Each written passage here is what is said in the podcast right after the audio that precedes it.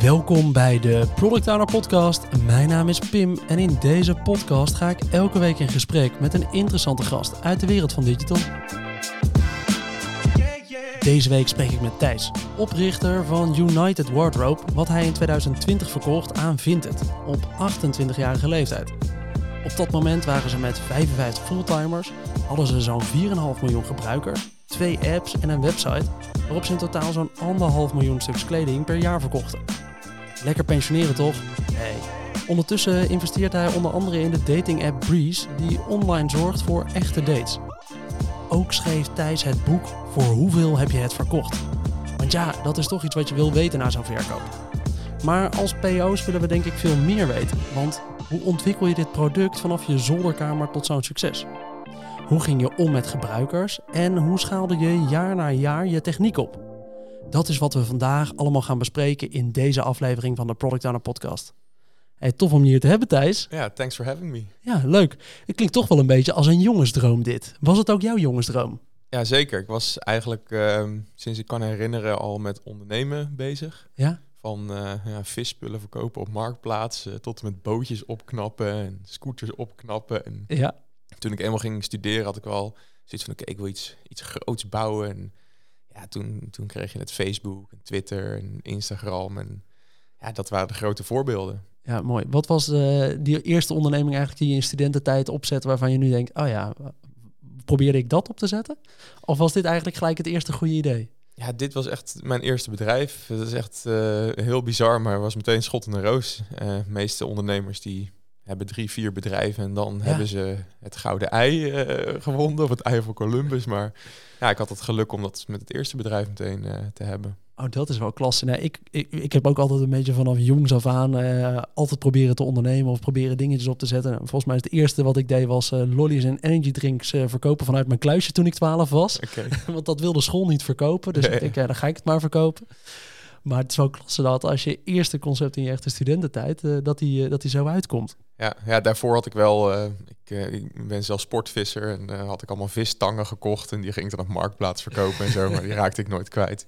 Dat soort dingen heb ik ook al gedaan, maar nooit een echt bedrijf. Cool. Hey, voor de mensen die United Wardrobe niet kennen, kun je een hele korte introductie geven van wat jullie als bedrijf deden? Ja, we waren eigenlijk Vinted, maar dan de Nederlandse Vinted. Ja. Zo lijkt het nu uit. Mensen die het nu niet kennen, uh, ja, die uh, kennen Vinted bijna allemaal. Als je Vinted nog niet kent, dan lig je echt onder de steen. Ja. Dan leef je onder een steen. Maar we waren dus een modemarktplaats. Dus eigenlijk ticketswap voor kleding. Ja. Kon heel gemakkelijk en veilig kleding kopen en verkopen. We hadden Ja. uh, 4,5 miljoen gebruikers en waren actief uh, Nederland, België, Frankrijk en Duitsland. Klasse. En toen dit begon, toen je dit opzette in je studententijd, wat was toen het eerste concept? Hoe zette je het toen neer? Het eerste concept was One Wardrobe. Maar dat bleek al een meubelzaak in de UK te zijn. dus onewardrobe.nl moesten we toen wijzigen naar uh, United Wardrobe. Ja. En ja, het is heel grappig, maar we begonnen echt gewoon... Oké, okay, we willen een soort van ticketswap voor kleding maken... waar mensen inspiratie kunnen opdoen à la Instagram... maar ook gewoon kunnen kopen en verkopen zoals op Marktplaats. Ja. En dat moet sociaal zijn. Je moet mensen kunnen volgen, je moet je stijl kunnen delen... Um, en dat moet transactiegericht zijn. Dus als we iets gaan verdienen, dan verdienen we alleen iets als iemand iets verkoopt. Ja. En dat model hebben we tot aan de verkoop gewoon gehouden. En ook hetzelfde verdienmodel. We vroegen gewoon 10% commissie, no cure, no pay. Als je iets verkoopt, krijg je 90% op je rekening. Dat was het ja. gewoon. Lachen. Ja. En het eerste concept, ben je toen gewoon eigenlijk gelijk uh, begonnen met een websiteje bouwen? Of begon je eigenlijk gewoon een Instagram-page met wat kleding van andere mensen die je daar probeerde te, uh, aan te bieden? Ja, dat is heel grappig. Um, we hadden echt het idee van, oké, okay, United Wardrobe, hoe gaan we beginnen? We waren studenten van uh, 22, 21 jaar. Geen enkel, enkele ervaring met IT, echt nul. Dus ik ging uh, in mijn studentenhuis, kwam een jongen ook toevallig uit Breda van Tim van Oerle van natuurhuisje.nl. Ja. En hij was met natuurhuisje.nl bezig. En ik zei, Tim, we hebben dit idee en eh, ja, wat moeten we nou doen? Ik zei, nou, ik ken Maurits, uh, die kan het wel bouwen voor jou. Maurits uh, van Way to Web, een groot IT-bureau uit Utrecht, die gaat het wel bouwen. Dus wij naar Maurits, idee gepitcht. En die zei, nou, het kost uh, 25.000 euro om te bouwen. dus wij zeiden, oh shit, moeten we 12.500 euro inleggen? Hoe gaan we dat doen? Ja. En uh, ja, zoals het echte studentenbeaamt uh, ging het allemaal een beetje ja, verslonsen het. En na een paar maanden zei Jules, we moeten doorpakken. Nou, weer met Tim gezeten, ja, dat is echt te veel geld. Wat moeten we doen? Zei, nou, moet je gewoon een designer vinden. Dan heb je een design. En En dan moet je het laten programmeren. Ja. Dus wij, oké, nou, lang verhaal kort, designer gevonden, 16 avonden op de universiteit gezeten, beamer op de muur met Photoshop en gewoon echt, ja, nu heb je een hele product roadmap natuurlijk en een definition of ready. Maar wij gingen gewoon tekenen op de muur van, nou, we willen deze knop daar. En dan als je hierop klikt, oh, wat moet er dan gebeuren? Oh ja, dan rolt het uit en dan moet je hier je account kunnen aanmaken. Echt gewoon totale noobs. En uh, nou ja, na 16 avonden hadden we dus een soort van design van de eerste versie. Dat was een website. Ja. Meteen fout 1, we hadden meteen een app van moeten maken. Maar goed, super jong, geen enkele ervaring. Meteen een website. En um, ja, die hebben we toen gewoon gelaunched uh, in 2014, januari. En daar, toen uh, is de hele product roadmap natuurlijk ontstaan. Toen we dat launchten, de eerste dag hadden we meteen 600 gebruikers. En, Waar haal je uh, die vandaan? Ja, nou oké, ja, dat is ook een heel lang verhaal, maar ik ben nogal uh, ja, uh, echt een marketing spammer. Dus uh, wat ik deed, ik ging het hele land afreizen en naar universiteiten. En dan ging ik gewoon mensen vragen om onze Facebookpagina te liken. Ja, was toen echt nog heel veel waarde ook Ja. als je die likes Ja. had. Ja. Als je iets post op Facebook, dan zagen al je volgers het langskomen. Wauw, ja, dat, Die dat- tijd was 2013, begin, eh, eind 2013. Instagram was er eigenlijk nog niet. eh, volgens mij was het er net of zo, maar nog niet echt relevant. Iedereen zat op Facebook. En wat ik deed, ik ging gewoon eh, straight up naar mensen. Ik zei, oké, ik ga de grootste kledingkast ter wereld bouwen. Je moet deze pagina liken. En wat we ook deden, eigenlijk eh, ontstond het heel organisch. Maar op die pagina hielden we mensen betrokken bij de ontwikkeling van het concept. Dus we gingen zeggen, oké, we hebben nu deze pagina gemaakt. Als je straks een account aanmaakt, gaat het er zo uitzien. Dan kun je iets toevoegen en dan kun je kleding verkopen. En dan kwamen er allemaal comments op. Zeiden mensen, oh, eh, dat is een eh, lelijke knop. En is het dan veilig? Hoe zie ik dat het veilig is? En kan ik ook met PayPal betalen? En toen gingen we dat allemaal toevoegen aan een oneindige lijst. En dan gingen we dat al een beetje prioritiseren. En uiteindelijk, eh, ja, is daar, werden we eigenlijk een soort van product owners van United Wardrobe. En Ja. toen we het eenmaal launchten, zeiden mensen tegen ons, ja, ik zit allemaal foto's te maken met mijn camera. Die moet ik dan aan mijn computer koppelen en dan kan ik het toevoegen. Eh, Waarom hebben jullie geen app? Hallo? Net zoals Marktplaats heeft toch ook een app? Ja, zo is dat eigenlijk allemaal heel organisch ontstaan. Ah, Ja. heel mooi. Ah, dat is super, eh, super cool toch hoe je dat eh, uiteindelijk in die, eh, in die tijd kan uitbouwen. ja, Hey, toen ik eventjes eh, keek naar jouw verhaal verder. de- op een gegeven moment, eh, je zet het dus met z'n met z'n tweeën op. Maar je Ja. hebt het niet tot het einde bijvoorbeeld als directeurtje geleid, die club. Hoe is dat om op een gegeven moment te zeggen... ik ga me meer focussen op het marketingdomein... of meer op het productdomein, terwijl het wel jouw onderneming is? ja nou, tot het einde ben ik wel directeur geweest in het eh, managementteam. Ja, Eh, gewoon groot aandeelhouder, hoe, Precies, hoe, ja. hoe je dat ook zegt. Ehm, maar het was al vrij snel duidelijk. Dus ik heb het samen met eh Jules Berde opgericht. Dat Ja. was ook echt zijn idee. Hij had drie zusjes uit Limburg. Die hadden veel te veel kleding. Elke verjaardag kwamen ze samen. En dan moesten ze die kleding uitwisselen met elkaar. En dan zeiden ze, ja, ik zit op Facebook. Maar daar ben ik opgelicht al een keer. Marktplaats is echt niet chill om kleding te kopen. Er moet iets voor komen, Jules. En toen had Jules zoiets van, nou, dat is goed. ja, en, en Jules is dus echt, echt een denker. Dus Ja. Jules was ook echt eh, de CPO, de Chief Product Officer. Ja. En daarnaast was hij uiteindelijk ook CEO. Maar Jules had die visie en hij dacht van, ja, moet dit maken, maar ik heb iemand nodig die gewoon een beetje regelaar is. Die snel en vlot is en die affiniteit heeft met marketing. Ja. En ik zat met hem op de universiteit en toen zaten we vaak in werkgroepjes. En dan ging Jules eh, bedacht dan wat er moest gedaan worden in een consumentenonderzoek. We hebben Ja. consumentenwetenschap eh, gestudeerd. En dan ging ik eh, op Utrecht Centraal al die dingen afnemen. En zo werkten we samen. Dus zo kwam hij ook naar mij toe van... hey Thijs, ik heb dit idee, laten we dat samen gaan doen. Ja, en op een gegeven moment was het al heel duidelijk van... oké, Jules komt de hele tijd gewoon met de roadmap van... oké, eh, komende eh, maand is de Android-app super belangrijk. we moeten ook een iOS-developer vinden. Ehm, eh, we moeten PayPal-integratie bouwen. En dan behandelen we dat. Hele korte vergadering hadden we altijd. Ja. En dan behandelen hij dat, ja, dit en dit. En zeg ik, nou ja, die PayPal-integratie. Ik denk dat het belangrijk is dat die Android-app eens een keer fatsoenlijk werkt. En dat je ook eh, HD-foto's kan toevoegen, weet je wel, zoiets. En dan gingen we daar heel kort over discussiëren. Hakten we een paar knopen door. En dan gingen we weer verder. En dat deden we allemaal eh, in eerste instantie met eh Joep Dome. Ja. Die heeft eh, ja, eigenlijk zeg maar geholpen met de eerste versie van de website bouwen. Uiteindelijk is Joep uit het bedrijf gegaan, is Thijs Slijkhuis eigenlijk de CTO geworden. Dus Thijs Slijkhuis was gewoon een full-stack developer die we gewoon nodig hadden. En met z'n drieën ja, waren we gewoon de hele tijd in discussie. En zo op een hele organische manier ontwikkelde het product. En het was echt gewoon, we kregen elke dag rond de duizend mailtjes over pakketjes en over features en whatever. En dat probeerden we dan samen met, eh, ja, met de customer support te prioritiseren. Ja. En het was al heel snel duidelijk dat ik wilde gewoon regelen. Ik wilde gewoon influencers regelen, investeerders regelen, Ja. nieuwe werknemers regelen. Ik wilde gewoon doen. En Jules en Thijs waren veel meer van het denken en van de processen. Processen, Ja. En dat is nog steeds wat ik heel leuk vind. Gewoon doen. Ja. En zo kort mogelijk vergaderen. Zo snel mogelijk beslissingen nemen. En als je een jonge ondernemer bent, is dat het allerbelangrijkst. Ik spreek heel veel start-ups. Ik heb in een aantal start-ups geïnvesteerd. En de start-ups die goed vaart maken, zijn de start-ups die gewoon heel snel beslissingen maken en gewoon doorpakken. Ja. Eh, want we leven in een tijd dat het draait gewoon alleen maar wat er online staat. Wat er online staat, moet werken en snel werken. En als dat oké is en er is tractie, dan kan je gaan. Ja. Maar als je oneindig zit na te denken, ja, dan... eh, Zou dit wel goed genoeg zijn? Maar Ja. jullie hebben dus vanaf die beginfase, zeg je net, best wel veel consumentenonderzoek gedaan. Je bent eigenlijk gelijk gaan kijken naar... Nee, we hebben geen onderzoek gedaan. Ah. Totaal geen onderzoek. We hebben gewoon... Gevraagd. ja, het was gewoon eh, klaar is live. Dat was de strategie. Ja. En eh, ja, net zoals Mark Zuckerberg, die zei altijd... God, go fast and break things of zo. Ja. Dat was gewoon ons motto. Iets is 60% klaar, werkt het? Oké, bam, live. Oh ja, het werkt niet op Firefox. Ja, boeien, iedereen heeft Chrome. Ja, en dan krijgen we een paar boze mailtjes. We zien het wel. Ja. En daardoor, eh, ja, de developers vonden dat niet altijd even prettig. ja, Die ik willen graag zoiets- dingen perfect hebben. Ja. Ja. Ja, En ik heb altijd, ik denk tot ehm, de eerste drie jaar heb ik letterlijk alles getest. Dus dan, eh Thijs Sluik was altijd dan klaar. Ja. En dan was ik altijd gewoon chief bug hunter en chief bitch officer. Dan kreeg ik dat en dan ging ik er gewoon over bitchen. Dit werkt niet, dat werkt niet. Eh, we moeten het zus doen, we moeten het zo doen. En dan ging ik het op mijn Android telefoon testen, meteen iPhone testen. Ja. Chrome even testen. Nou, als dat allemaal fatsoenlijk werkte, dan eh, werd het gewoon live geschoten.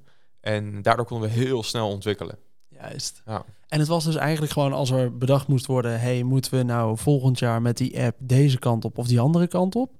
Was het met name gewoon zelf snel de beslissing maken, het live zetten... en dan maar eens even kijken hoe het verder gaat. In plaats van bijvoorbeeld eerst maar eens even 100 gebruikers gaan spreken... en eens even kijken wat ze nou wel en eigenlijk niet chill vinden. Ja, we, focusten altijd eh, op één datapunt. En dat was het gewoon het, aantal verkochte kledingstukken. Ja, Dus als onze verkopers heel veel kleding verkopen, dan zijn onze verkopers heel gelukkig. En dan hebben we blijkbaar ook heel veel kopers die dingen willen kopen. Ja.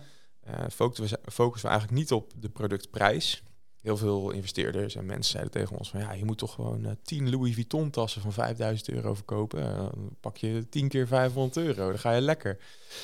Maar daar zat altijd heel veel fraude in. En dat was ook niet echt waar we heen wilden. We wilden gewoon tweedehands kleding de norm maken. En daarvoor moesten we gewoon heel veel items verkopen. En of dat het nou 100 items van 2,50 euro waren of 100 sneakers van 60 euro. Ja.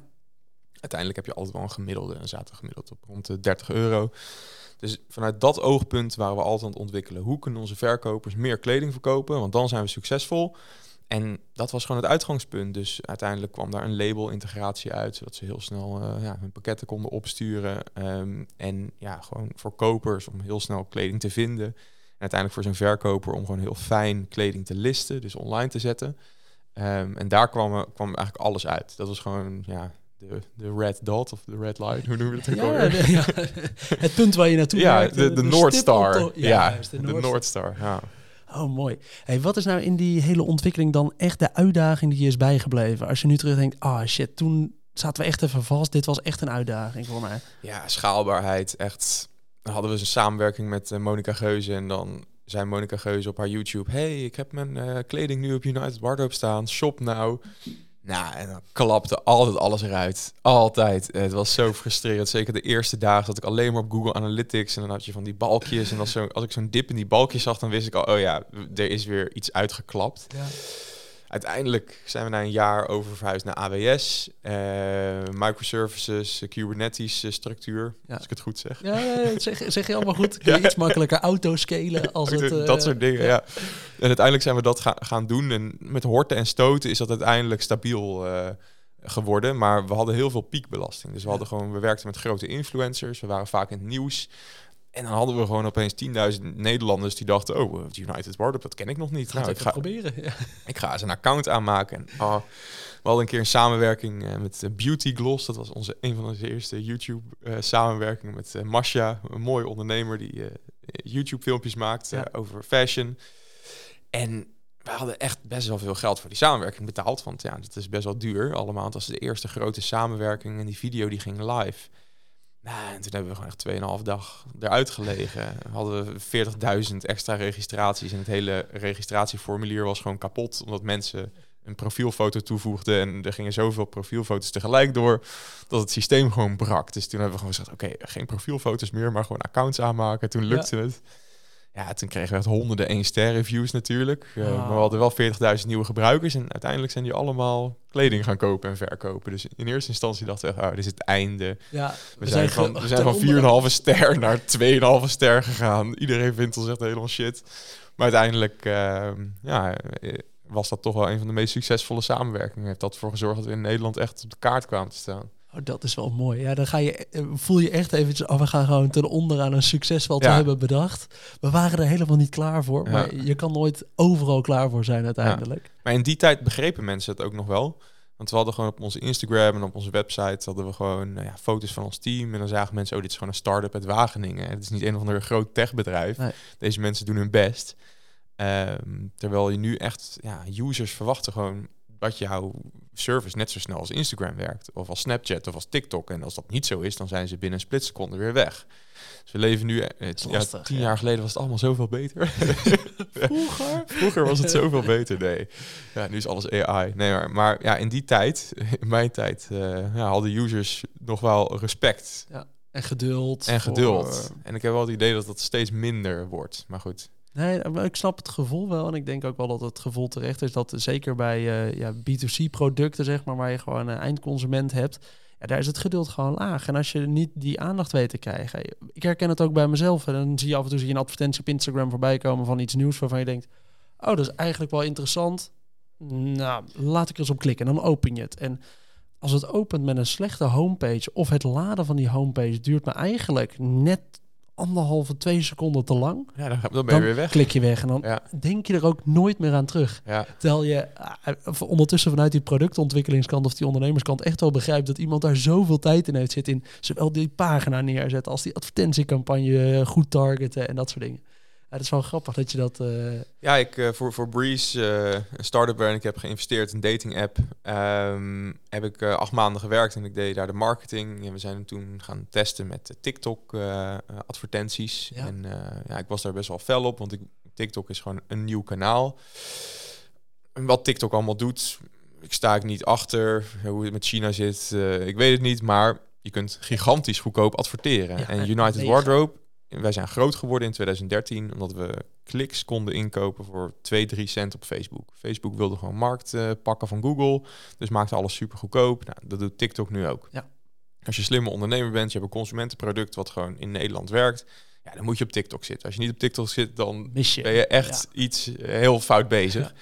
En toen maakte ik die TikTok-advertenties voor een dating-app. En dat is echt zeg maar een van de moeilijkste advertenties die er zijn. Uh, we waren voornamelijk gericht op vrouwen. Hè. Mannen die komen uit de lucht vallen op dating-apps. Als je, als je maar vrouwen hebt, dan komen de mannen van. Belangrijk om heel veel vrouwen op een dating-app te hebben. Dus ik maakte die advertenties. En ja, als je in de eerste seconde niet iets pakkend had in die ad, nou, dan werd hij gewoon drie tot tien keer zo slecht bekeken. Dus je moest meteen in de eerste seconde iets raars hebben of iets geks. En dan bleven mensen keken, kijken. Ja. En anders scrollen ze zo omhoog weg. Ja. Ja, ja, TikTok is daar al helemaal voor gemaakt natuurlijk. Als je niet inderdaad in die eerste seconde denkt dit wil ik meer zien. En dan geven we het vervolgens vijf seconden de tijd. En als je het dan nog steeds vindt, eh, is hij weer weg. Ja, dit, uh, ja het is verschrikkelijk, maar ja, dit is hoe de wereld nu werkt. Ja, zeker. Nee, ik, uh, en het is een prachtig algoritme. Ik, zit er, ik ben het zelf op een gegeven moment ook gaan gebruiken, puur vanuit... Ik wilde gewoon eens snappen wat er daar nou gebeurt in die wereld, inderdaad. En waarom dat zo gaat. En het werkt knijten verslavend. Ja. Want als je rustig even op het toilet gaat zitten, je opent die app het duurt 30 minuten langer voordat je van het toilet af bent op een gegeven moment. Ja, en ja, daarom heeft uh, Marky Boy uh, natuurlijk ook Rails uh, geïmplementeerd in Instagram. Net zoals die stories van Snapchat had afgepakt. ja, en ik merk nu dat ik op Rails zit, omdat ik, ja, ik ben 31 en ja, uh, mijn, uh, mijn schoonzusje van uh, 25, die zit echt volle bak op TikTok. En ik dacht van, ja, dus ik ben toch hier te oud voor. Dus ik kijk op Rails. En de Rails is een soort van TikTok, maar dan van Facebook. en, of van net iets minder. ja, Oh, mooi. En, je zegt dat inderdaad even Breeze tussendoor. Daar ben je gaan investeren. Je hebt ook even een paar maanden echt je tijd volle bak ingestoken. Wat neem je nou mee vanuit dat wat je in United Wardrobe hebt geleerd rond productontwikkeling en rond marketing? Wat neem je dan mee naar zo'n breeze? Wat zeg je tegen zo'n ondernemer waar zij echt mee aan de slag moeten? Ja, dat is altijd heel lastig. Want ondernemers zijn gewoon kapiteins. En eh, je hebt gewoon een kapitein op een schip. En die voert zijn strategie uit. En eh, ik vind als investeerder, als je als ja, ik heb heel veel kennis en zo. En hele felle mening vaak. Maar ja, dat is zo specifiek geweest in wat ik heb gedaan.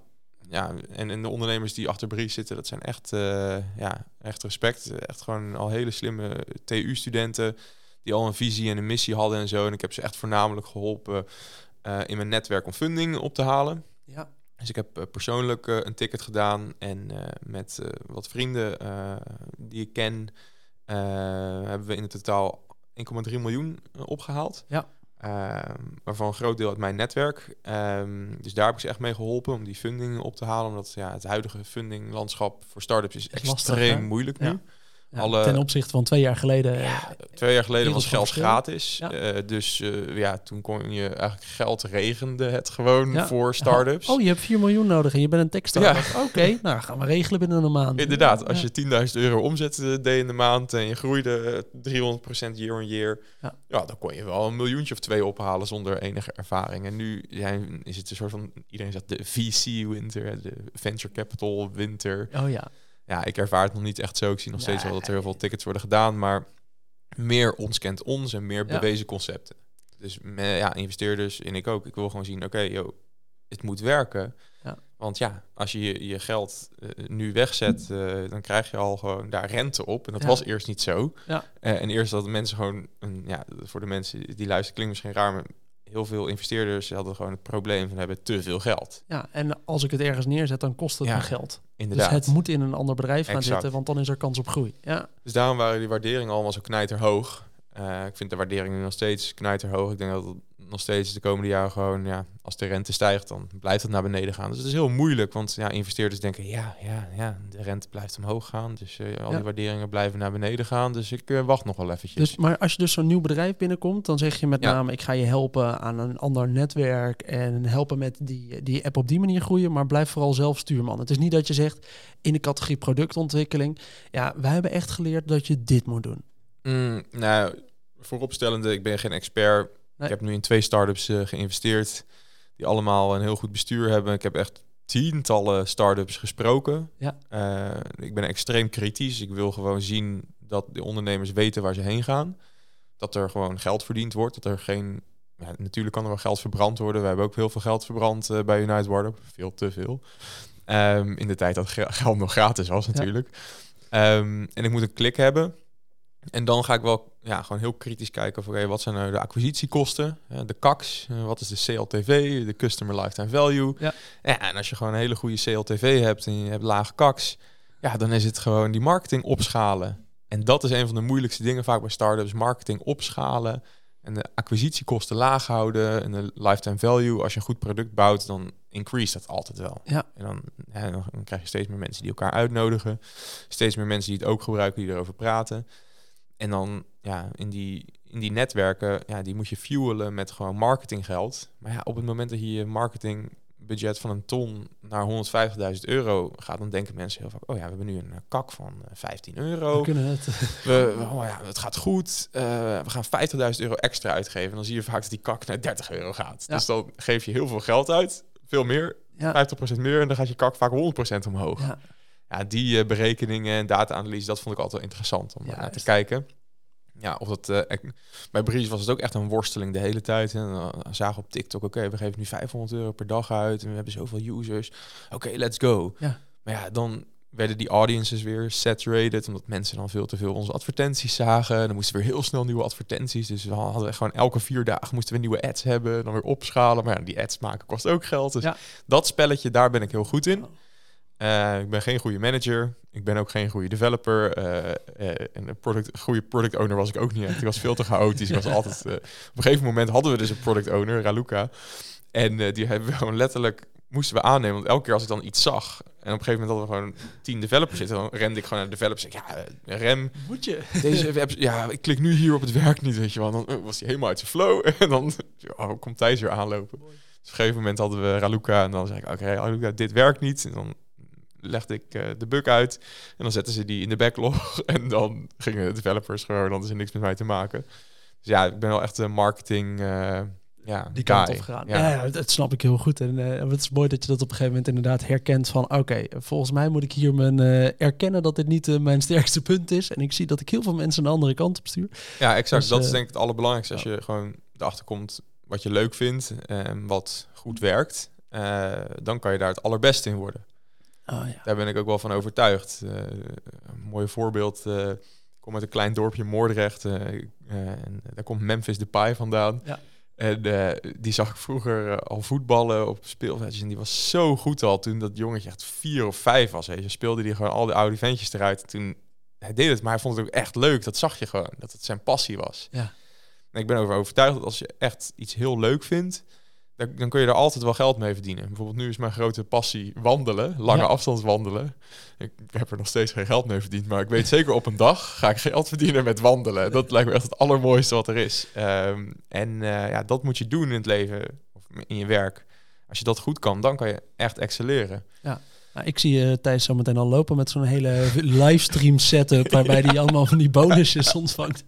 Ja, en random dingen, random dingen roept naar mensen op Oh, wandelpaden. Ja, ja. Nee, maar ehm, en Jules ook. Jules, eh, dus mijn compagnon, die vond het echt, echt heel leuk om dat product uit te bouwen en echt te zien, om elk klein dingetje te tweaken en beter in te worden. En ehm, ik vond marketing dingen gewoon leuk. Ik wilde gewoon al die influencers. Ik wilde gewoon bij Enzo Knol aan tafel zitten. En in zo'n video iets sponsoren. En de kleding van Fred van Leer verkopen en zo. En dat vond ik echt leuk om daarheen te gaan. En uiteindelijk te fixen. En zo'n proces Ja. ja, het duurt vaak maanden. Want die influencers die hebben een bepaalde prijs. En er moet onderhandeld worden. En als het dan eindelijk lukt, dan kon ik me, ja, ging ik dan die kleding ophalen. En dan gingen wij het verkopen. Ja. Ja, en dan zat ik Of bij... er zelf niks voor te doen Ja, natuurlijk. ja. en dat was gewoon geweldig. En dan zat ik eh, aan tafel bij Monica Geuze. En dan zei ik tegen mijn schoonzus... Ja, ik heb eh, koffie gedronken met eh, Monica Geuze. ja, super grappig uit jou. Ja, daar doe je het uiteindelijk voor. Ja, leuk man. Maar ja, dus in de huidige situatie op een gegeven moment oktober 2020 eh, verkochten jullie Ja. United Wardrobe aan Vinted. Vinted die nam het eigenlijk op in een grotere strategie om in Europa gewoon echt de grote speler te zijn op het gebied van tweedehands kleding. Yes. En daarna ben je, maak je eigenlijk een exit. Het lijkt mij heel bijzonder om na zoveel jaren bouwen aan je product eigenlijk te merken, oké, we geven het over. Ben je nog, toen nog een tijdje betrokken gebleven? Ja, ik heb er nog eh, ja, drie, vier maanden gewerkt. Echt Oh, vrij ehm, kort eigenlijk, toch? Ja, ja, dus echt, eh, we hebben het geluk gehad dat eh, vaak wordt een, een, ja, een club ondernemers of een bedrijf wordt overgekocht en dan het managementteam die krijgt dan een, een earn-out zoals ze noemen. Dus Ja. dan zegt gewoon de overnemende partij, nou jullie hebben geprognosticeerd dat jullie de komende drie jaar elk jaar 100% groeien. Nou, als jullie dat allemaal waarmaken, nou, dan eh, krijg je alles uitbetaald. En als je het niet waarmaakt, nou ja, dan krijg je maar 10% of zo. Ja. Maar Vinted was er heel coulant in, want het was al gewoon duidelijk dat we de United Wardrobe users moesten overzetten naar Vinted. Ja. Uiteraard moesten ze daar zelf voor opt-innen. Je kan niet zomaar zeggen tegen een user van, Jij hey, bent nu. eh, we zijn nu eh Vinted, dus jij bent ook Vinted. Nee, we moesten echt een hele tool bouwen om users zelf in eerste instantie te laten aangeven, hey, ik wil overstappen op Vinted, ik wil al mijn volgers meenemen, ik wil mijn producten meenemen. Dit zijn de nieuwe algemene voorwaarden van Vinted. Hier Ja. stem ik mee in. Die hele tool die moesten we aan de achterkant bouwen. En drie maanden voordat de deal beklonken was, zei Vinted gewoon van oké gasten, ehm, ja, we moeten al die users moeten we goed overzetten. Hè? Ja. Dus er wordt geen euro uitbetaald voordat alle users gewoon eh, goed, eh, goed overgezet zijn. Ze waren wel heel coulant daarin. Ja. Hoor. Dus dat was nog best wel stressvol, want toen hadden we die deal eigenlijk al gemaakt en toen moesten we, we moesten dat geheim houden. Het mag niet uitlekken, want als zoiets uitlekt en Ja. weet ik veel, een andere partij hoort daarvan, ja, dan kunnen ze Ja, daarop in gaan spelen in marketing, eh, en weet ik veel wat. Dus we moesten dat drie maanden lang, vrienden en familie, iedereen in het team moest echt gewoon echt contract tekenen. Dit mag niet uitlekken. Ja. Dus drie maanden lang heb ik tegen iedereen moeten liegen en zeggen, oh, hoe gaat die, iedereen zei, hoe gaat die deal? En ik zei, oh ja, ja, dus alles zat een beetje op pauze. Ja. En toen was opeens bam, 20 oktober 2020, persbericht eruit. En toen waren we gewoon op het NOS-journaal om acht uur. Dat was echt bizar. Van ja, eh, vindt het neemt United Wardrobe over. En toen hadden we die hele tool al gemaakt. ja. Het was voor mij al eh, duidelijk dat ik gewoon niet in een grote tech-organisatie eh, wilde werken. Ik wilde echt gewoon weer wat anders doen. Wat dat anders is, eh, nog steeds niet helemaal achter. Maar ik wilde gewoon in start-ups investeren. Ja, eindelijk eens een keer een huis kopen en dat verbouwen. Want ja, was gewoon, eh, als je start-up ondernemer bent en ook al haal je miljoenen investeringen op vaak, Ja. krijg je gewoon niet heel veel uitbetaald. Want Nee, je hebt gewoon je gezegd, salaris eh, gewoon klein om de rest te kunnen groeien. Ja. Exact. En ehm, ja, ik, ik kon gewoon acht jaar lang geen huis kopen. En dat was best wel een frustratie. En al mijn vrienden om me heen kochten allemaal huizen... omdat ze gewoon vaste banen hadden en een hypotheek kon krijgen, konden krijgen. Ja. Ja. en de bank zei tegen mij... Oh, ja, je kan eh 120.000 euro hypotheek krijgen, want je bent ondernemer. Ja, kut. Dan kan je geen huis verkopen. Eén garagebox in Drenthe, alsjeblieft. Ja, exact. Dus dat was altijd wel mijn grote frustratie. En dat ik dat eindelijk kon doen, dat was super fijn. En ehm, ik wilde ook heel graag eh, ja, gewoon dat hele verhaal vertellen, hoe het nou was gegaan. Ja. Zoveel mensen die een corporate baan hebben of studenten, die hebben de droom om ondernemer te worden. En ja, ik wilde gewoon ze meenemen in mijn verhaal, hoe ik het persoonlijk eh, beleefd had en daar een boek over schrijven. Ja. Zonder er een soort van eh, stappenplan van te maken, maar gewoon het verhaal te vertellen. Nou, dat heb ik toen gedaan, eh, boek uitgebracht, dat was een superleuk proces. En daarna ben ik in startups gaan investeren en ja, dat doe ik eigenlijk nu nog steeds. Lekker. En is dat dan eh, ook het doel, zeg maar, voor de komende tien jaar jezelf gewoon die vrijheid behouden eh, in alles wat je doet en gewoon zorgen dat je hier en daar wat bij startups kan doen, zonder per se eh, vast vijf dagen per week weer op een kantoor te gaan zitten? Of kriebelt het om te kijken, wat kan ik zelf weer aan een nieuw groot concept gaan bouwen? Ja, nou, goede vraag. Geen goed antwoord op, denk ik. Nee, ik wil gewoon Ja. doen wat ik heel leuk vind. Ja. Een grote passie is wandelen. Ja. Dat vind ik heel leuk. Ik vind ondernemers heel leuk. Jonge start-ups vooral. En ehm, ja, daarin cherrypicken vind ik gewoon echt extreem leuk. Er zijn zoveel start-ups, maar er zijn maar echt weinig start-ups waar, waar ik gewoon een klik mee heb. Waar gewoon echt leuke mensen zitten. In eerste instantie moet dat gewoon zo zijn. Want hè, als je in een start-up investeert, is het nog risicovoller dan crypto. Ja. Je kunt gewoon je geld eh, kwijtraken. Start-ups gaan eh, bijna allemaal failliet. Ja. Dus het moet ook echt lachen zijn. Je moet echt ondernemers hebben waarmee je gewoon een meeting in wil gaan, waar je mee kan lachen, maar die ook gewoon een klik hebben waarvan je denkt, oké, En je gelooft er gewoon echt in. ja, die gewoon die de wereld een stukje beter willen maken, weet je wel? Die gasten van Breeze zijn en, en dame, Marcia, ik zeg altijd gasten, maar natuurlijk zitten ook dames bij Breeze. Die geloven er gewoon echt oprecht in dat het product wat zij bouwen gewoon daten beter maakt. En dat is ook zo. Je zit gewoon veel minder op een dating app. Ja. Op Tinder heb je eindeloze gesprekken. En op Breeze, oké, je hebt een match, je plant in en je gaat gewoon lekker daten. Waarom een dating app draait. En dat vind ik gewoon een mooie filosofie. En er zijn zoveel mensen die zeggen... oh, je hebt toch in dat Breeze geïnvesteerd? Ja, mijn nichtje die heeft een vriend leren kennen, dit en Ah, dat. dat is dat, is, leuk. dat is gewoon echt goud. En bij Breeze krijgen we dagelijks op Instagram... allemaal DM's van mensen die zeggen... oh, ik heb dit en dat. Met United Wardrobe was dat ook. Dat echt mensen zeiden... hey, Thijs, hey, deze sneakers. Hey, United Wardrobe. En dan Ja. dat was geweldig. En dan zat, je, zat ik in de trein. En dan zat je in zo'n bomvolle eh, sprinter eh, naar Den Haag of vanuit Utrecht. En dan zag je gewoon iemand Daarop op United. Wardrobe zitten. En dat was echt die kick van Ja. die consumentenproducten die mensen echt gebruiken. Dat is ook echt hardcore start-up ondernemen. Hè? Als je gewoon een makkelijke start-up wil, dan moet je in de B2B gaan en een beetje aan bedrijven verkopen. Dat lukt Ja, altijd veel wel. meer geld. Ja. Maar echt een consumentenproduct bouwen met miljoenen users, dat is echt start-up eh, ja, op hardcore eh, spelen op god mode. ja. Ah, vind ik heel cool. Ja. Ik vind het heel leuk om te horen, Thijs. En eh, ja, echt klasse met... het is voor mij ook... Ik hou ook echt van, van het ondernemersdroom en, en dat beeld. En ik vind het heel cool dat je het hebt doorgezet. Ik weet zelf altijd dat ik vastloop in die eerste paar stappen. Maar ik vind het Ja. heel mooi om, om zo te horen. Eh, wat ik nog wel leuk zou vinden is... Ja, waarmee ontwikkel jij jezelf nog? Want ja, je hebt ondertussen... je hebt het gedaan. Je hebt een boek over geschreven. ja, Je bent nu aan het wandelen. Hoe ontwikkel jij jezelf weer om, om de rest van je leven leuk te maken? Ehm, ik luister eh, elke vrijdag eh, de All In podcast. De All-in De podcast. All, All In podcast, een van de meest eh, populaire start-up eh, podcasten. Of ja, start-up podcast is niet echt, maar meer eh ja, investeerder podcast van dit moment. Ja. Daar zitten in Shamath Palihapitiw, als ik het goed uitspreek, ex-Facebook, een van de eerste eh, ja, eh, Facebook-werknemers. Ehm, daar zit in David Sachs, eh, een SaaS-investeerder, software as a service. David Friedman, die zit vooral in de biotech. En dan zit er nog een andere guy bij me, even zijn naam kwijt. Hij heeft ook een boek geschreven, dat heet Angel Investing. En die leidt een beetje het gesprek. En die praten gewoon, oké, wat gebeurt er in de wereld? Waar wordt er in geïnvesteerd? Wat is nu belangrijk? Eh gaat nu heel veel over AI. Eh, nou, in de coronacrisis ging het vaak, hoe lossen we dat op?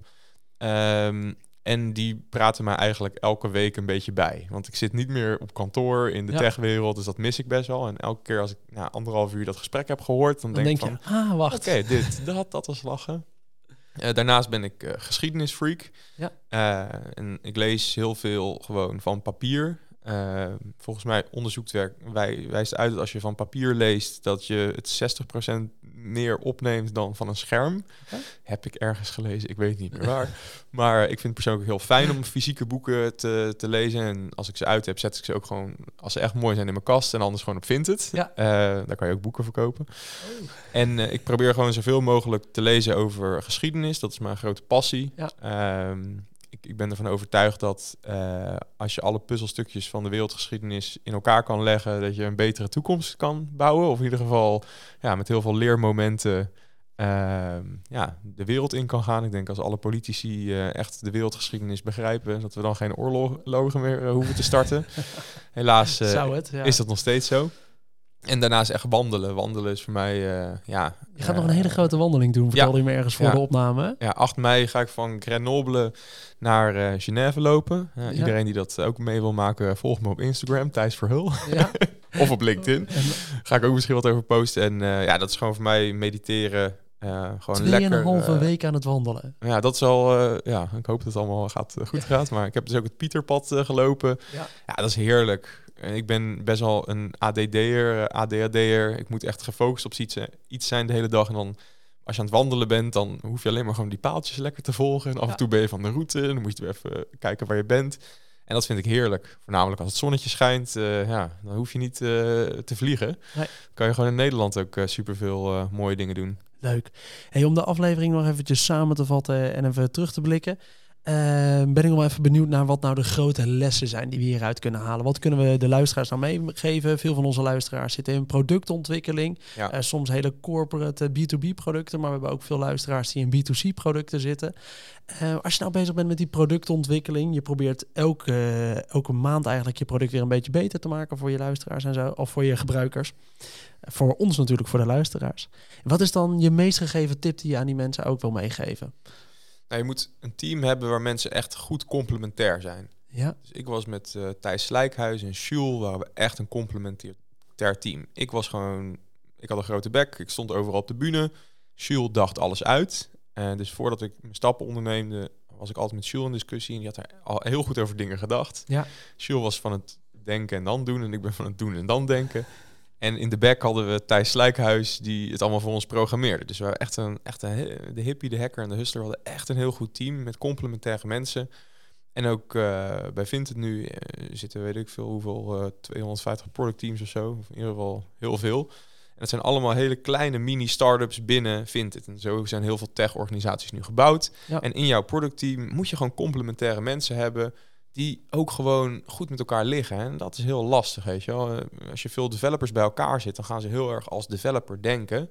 En dan missen ze vaak eh, het commerciële. Dat is omdat ze vaak heel technisch zijn. En Ja. eh, de, de echte wereld werkt nu nog steeds anders dan de, de dev mode of de Ja. sandbox. dus uiteraard heel veel respect naar developers. Ik ben er zelf geen, maar je moet die teams heel complementair bouwen. En dat vinden teams ook fijn. Want je, het is gewoon heel leuk om met mensen samen te werken die andere skills hebben.